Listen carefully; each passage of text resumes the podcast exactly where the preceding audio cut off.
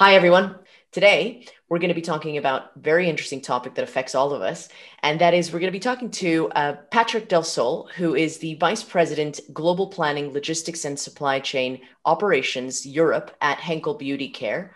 Uh, Patrick, thanks so much for coming to talk to us. So, why don't you tell us a little bit about yourself and your journey so far? Hi, um, welcome and, and to that podcast. I'm delighted to be here. So, yes, I'm going to be uh, talking uh, very soon. I mean, in 10 days.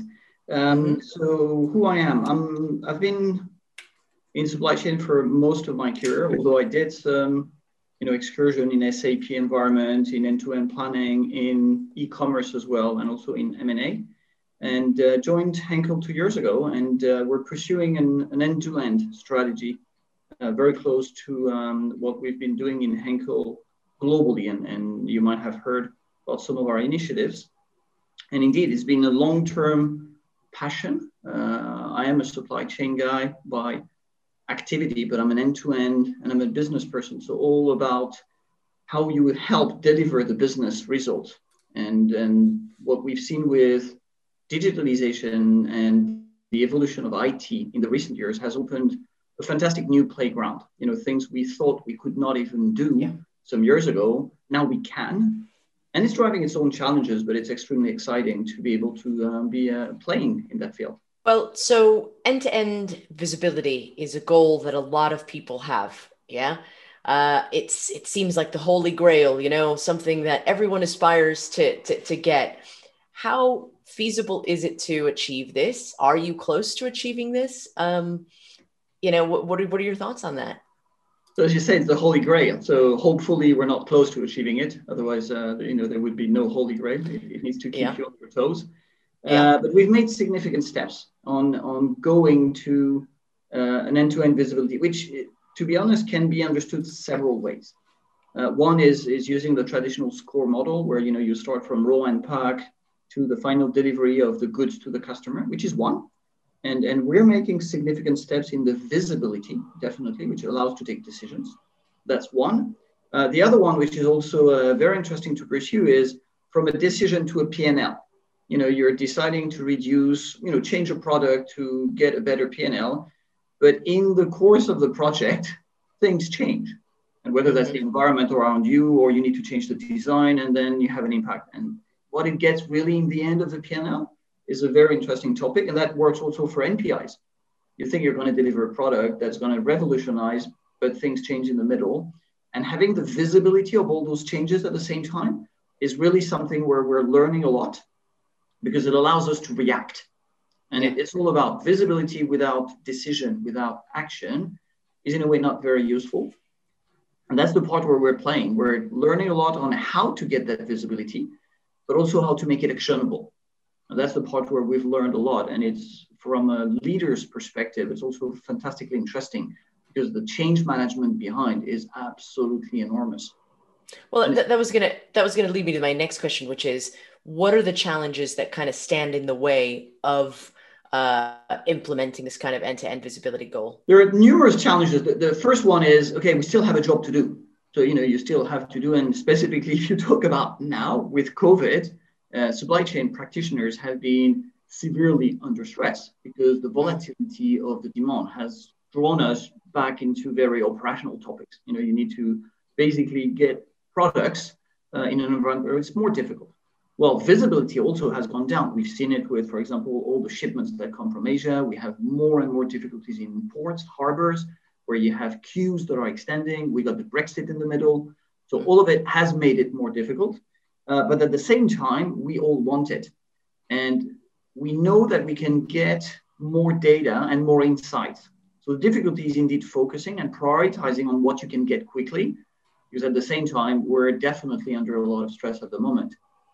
The good news out of it is that visibility, those new tools, can help us be more efficient. So if you make the right choices, in a way, you can free space. Now, it's a bet because you need to find the right ones but that's that's very exciting at this moment to try to get some relief And and isn't I mean isn't the whole end to end you know visibility piece or the transformation piece a, a, constant? You know, it's a constant ongoing process. This isn't something like we said at the beginning here. You know, this isn't sort of like okay, we're done, let's move on. There there are moving parts on a regular basis. I, I can imagine that there is something that's this is something that's measured in stages, isn't it? It is, and it is, but it is also part of the what I would call the IT legacy. I'll, I'll speak of it at the uh, Transform event because it, we're living in, in companies that have been there for years. I mean, most of yeah. us. And, and once you've been there more than 10 years, you got a legacy of system that are basically not always talking to each other. Even an ERP does not really cover end to end, covers yeah. part of it. Um, and the new technologies are allowing to build bridges between silos and functions. And that's the part which is very exciting because on one side, you, you build it on top of your ERP. You don't change. You don't need right. to change the ERP. You can, but you don't need to change the ERP. But it also has its challenges because you have to choose your battles because the data behind it is still not talking to each other. So it, there's a number of bridges you can build with new tools, new technology, new thinking, which allow you to, in a way, supersede your current ERP, um, I would say, constraints. Does this is this something? I mean, you've brought up now uh, legacy issues. You've brought up change management issues is this uh, are these learnings that you've had from perhaps previous failures or previous uh, challenges yes both both on trying and failing but it's also one of the things we've learned is that digitalization is not one more it project in the sense of you know we used to run them you specify for a long time you, and whatever technique you use we're talking agile now in, in mm-hmm. those projects but even agile takes a lot of time what yeah. we've done on those digitalization projects, if we've we've gone to startup models, and and this has been a breakthrough for us. Uh, really? But it forces you from a even leadership perspective to think differently. Uh, because you don't manage them the same way as you would manage normal KPI deliveries, your S&OP, you know, which is a monthly rhythm, which is very organized. This is more a little more chaotic, at least it appears, uh, until you find the one you want, and then you move into an organized uh, way to deliver. But that has forced us definitely to think differently. And in those startup, you keep failing. You keep yeah. discovering that it doesn't work. And then the secret is get back on your feet very quickly and do it again and do it differently. And, and then you iterate and you iterate a lot. It means that most of the time we were able to, by iterating, correct what didn't work. And thus we didn't have a huge number of huge failures, but of course, some projects were either too ambitious uh, or we just didn't have the data. We realized that at a moment to say, oh, we want to do that. Conceptually, we know how, but our data is not there. And, and to get there would take us, you know, either a system change or a complete rehaul of your master data that we can't do. And so, talk talk to me a little bit about the the leadership challenges as in as a leader, and a, and also in terms of change management, implementing this kind of thinking, this kind of mindset. How much of a journey was there in doing that? In you know is that something you tackle first tackle last? Uh, ongoing. To be honest it's a journey. I, I, don't think none of us had um, either the secret uh, recipe and we still don't have it. We've learned uh, we started we had a number of initiatives we henkel is a is a three division three business unit business and we have different uh, customers, we have different business models. So first of all, mm-hmm. we didn't have one model for Henkel because it doesn't work. So we had to start differently, and we had different focus depending on the different business units. And of course, all some projects were started big because we had a clear investment in a technology where we thought we could do something. Track and trace is a good example. We went outside, chose a solution, and linked it to our systems. Um, and in a way that was kind of a normal project you know, we didn't, it was a normal IT project, took time to roll out, but we knew what we wanted. Uh, usage of big data has been completely different because big data by definition is big and you can drown yeah. yourself in data. So here we had more tactical approaches on finding solutions to problems we had. And definitely we had to be very clear on what were the must solve projects. And then we narrowed it to say, okay, we got to make that work but we still don't exactly know how to do it. And that's right. where we went into a startup mode where we said, okay, put a small team of nimble, agile, but good people to try to solve it. thinking big but doing small. And when they did that, when they proved it, then we made it big. So you can see two very so different. Proof of concept, yeah. So proof of concept type thing. I, I, love what you're talking about in terms of um, uh, the startup mode. You know, this sort of startup um, thinking. Do you think that perhaps maybe that's where a lot of companies struggle in that they say that they want to have startup mode, but then they are um, deeply affected by maybe deeply rooted processes, bureaucracy? You know, how, how did you overcome that? Well, first, you're absolutely right, and you're spot on on the way it's generally done. So you, it, it is a definite management decision to decide you want to have a small agile team. But the first thing is the leader has to live with it. Uh, and, and, and, I mean, I, I, initiated a number of projects in, in Henkel, and the first thing was to give sponsors and get out of it. Yeah. And it's difficult. I mean, because first I'm passionate about it, so I want to have a say. I want also to follow up, and I want to help. But at the end, uh, if I do that, then you're asking people to, you know, present for steering committees and make make slides and justify. Well, the whole objective is solve the problem. And what we tried to do is we cascaded the goal. So the why and the what was very clear. We wanted them to solve a problem. Why? Because it was a problem. The what was we knew what we were targeting from a KPI perspective solution. The how, we led it to them. And basically, there was no steering committee presentations until they got to, we think we have a solution. And that was two to four months, roughly, depending on the project. Some, some even took longer, they were more difficult. Mm-hmm. Uh, but, but generally, in two to four months, the guy, the, the teams would come back with, okay, we have a solution. And we tested it, and it worked on, you know, two, three countries to make it relevant. And that's the moment where we went back to say, okay, now we industrialize. Now we're going to do it everywhere. And that's where I would say the, the supply chain leaders took their normal role, which is make sure that you implement it correctly, that the documentation is there, that the master data is there, so that it really gets the traction, the scale. But there was clearly two moments and two very different actions. And yeah, you have to force yourself to do differently. And being in both is super interesting because it's challenging because you have to cons- consciously decide yeah. not to go. I, I love that. I have to consciously make that sort of effort. It's almost as though we're deprogramming, you know, several years of maybe structured thinking in running businesses, aren't we? Yes. Well, at, at least for for us, it has been it has been the case. And now it's not everywhere. It's not all the projects the same again, but in, in some cases, it's proven really useful to do that. So let's talk a little bit about the transformation framework that you're going to be speaking about in your presentation. Is this applicable to every transformation? Is it always easy to stick to this process, or uh, maybe just talk to us a little bit about it? No, it's not. At first, it's it's not a one magic wand. Uh, that's that's very clear. And and the first thing is, you know, how much do you need to invest? Is, is a big, of course, a big topic. If you need, uh, we're talking IoT, for example. If you need to put sensors on machines, you can't just be so agile because you're going to invest massively and you yeah. need to know in what you invest. So any big manufacturing project relating on IoT as a good example, it's one of the projects we're working on, needs a framework. You can't just be too agile on that. Now, you can choose to do part of it. And that's where you can be agile. So again, you can choose, decide on one part, and then be agile on that part. Uh, when you talk about supply chain, if you talk about what I would call the flow, so the data, uh, mm-hmm. and how you use the data, you can be a lot more agile. Uh, now, you need a basic process and a basic discipline, of course, if you do that. And then you can be, of course, trying.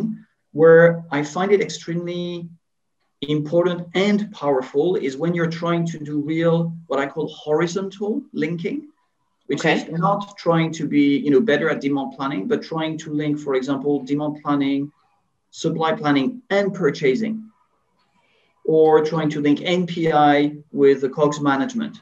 The moment you start being horizontal, that's where yeah. you really face challenges of master data and non-alignment.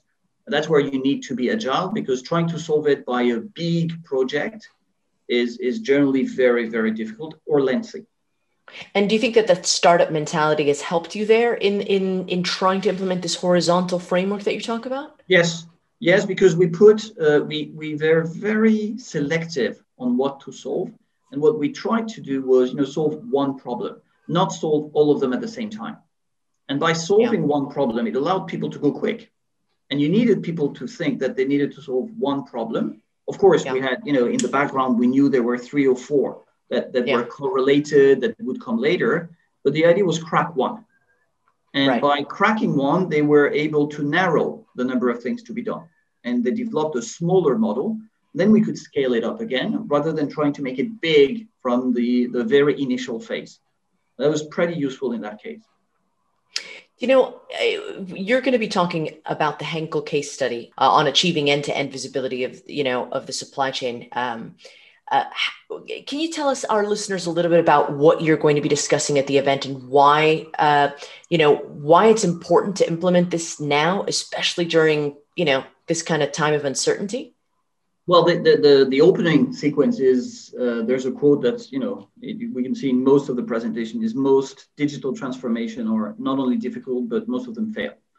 Uh, mm. So the, the reason why I think it's important is we most supply chains now are starting to get very serious about that end to end because we understand, especially with COVID, the fact that we need to be end to end because what happens in China now is affecting us basically immediately and vice yeah. versa. So we need to go there. And most of the things we need to do are about big data, are about uh, visibility. So the digital topic is becoming everywhere important, and we can't, we, we just can't keep on having failures. That's one. Uh, second thing, there's also a huge potential and, and by having played with it, we see that potential. Now, we see the difficulty is mostly like any big transformation is about change management. It's not the data, it's not the tool. It's how you do with it, it's how you play with it, and it's how management drives the change. And we've gone some way, we're not finished, but we've gone some way in trying, failing, you know, getting up again and implementing better. And we've refined that model. And that's what we're going to talk at, at the event, which is about the way we've done most of our, what I would call big data changes, uh, not the ones that require heavy investment. It's low investment, uh, but it's about embedding it in the business. It's about making sure that it really gets into the habit so that you do the change management at the same time. And that's right. the part where I, I, believe there is something, I mean, that, that I think is worth sharing. Uh, we've learned a lot. We're still learning. Uh, we're discovering things, uh, and every now and then. But I think it's interesting, and, and, to be honest, it's also to share but get feedback as well. You know, this profession has changed a lot recently, in just in the last year, hasn't it? Uh, before COVID, we were talking about transformation, digital transformation, digitizing. We were talking about uh, you know, changing infrastructures, changing not just technology, processes, deprogramming. Then comes COVID and adds a great deal of uncertainty that you know we don't know what's how things are going to turn out. How important is it? I mean you've just talked about it but how important is it with consumer demand the way that it is with covid with you know the uncertainties that we currently have to implement this kind of framework in a business? I think it's even more important with covid because what we used to have were long investment cycles yes. where you know we would decide on an erp change it would take six to ten years if we're lucky uh, when you change the next generation planning, is roughly the same agenda, slightly mm-hmm. smaller. Um, and, and you know, you expected to build something that would last. What we've seen with COVID is two things. The first one is the volatility has increased, and the current tools we have are too slow. They're basically not allowing us to be fast enough. That's one. It has put a lot of stress on the management to be also able to take decisions. So we need that visibility. And, and the stress on the management is really about making it visible. So that approach on solving problems quickly is also a, a great support to the change management we need to do because of COVID. We need to be more reactive. It doesn't mean we don't need to look long term. Of course, you need to keep because you invest, for example, so you need to have a plan.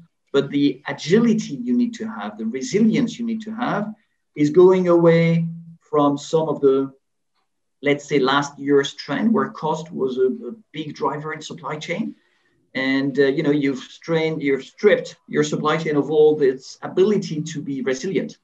And we've we've seen a number of companies struggling with that yeah. during covid because we've lost it. But they're also uh, back to being more resilient uh, being more agile which is getting back into focus. And that you know agility in developing new tools i think also goes hand in hand with that Well, the pace of change is enormous. You know, the the the, the way that consumers are demanding things uh, right now, it, it's it's. I don't think we've seen anything like this before. Um, we're very much looking forward to to hearing the full presentation because what you guys have done there has been, you know, very extraordinary. Uh, not just in terms of the uh, visibility that you've gained, but the, you know, I've talked to uh, several people in your company. The diversity of thinking that you have, I think, is exemplary uh, for other companies. So I'm very much looking forward to, to seeing this presentation of yours, Patrick. Thanks so much for joining us. Um, but before we go, before we go, I've got one question for you. One last thing. What advice would you give to senior supply chain leaders that are facing all of this complexity, all of this volatility, all of this mounting pressure, um, you know, in trying to implement this kind of, I don't know, vision whilst dealing with this complexity? Well, the first one would be try and fail, and don't be afraid to fail because that's the way you'll grow faster. But you need to know it. You need to control it.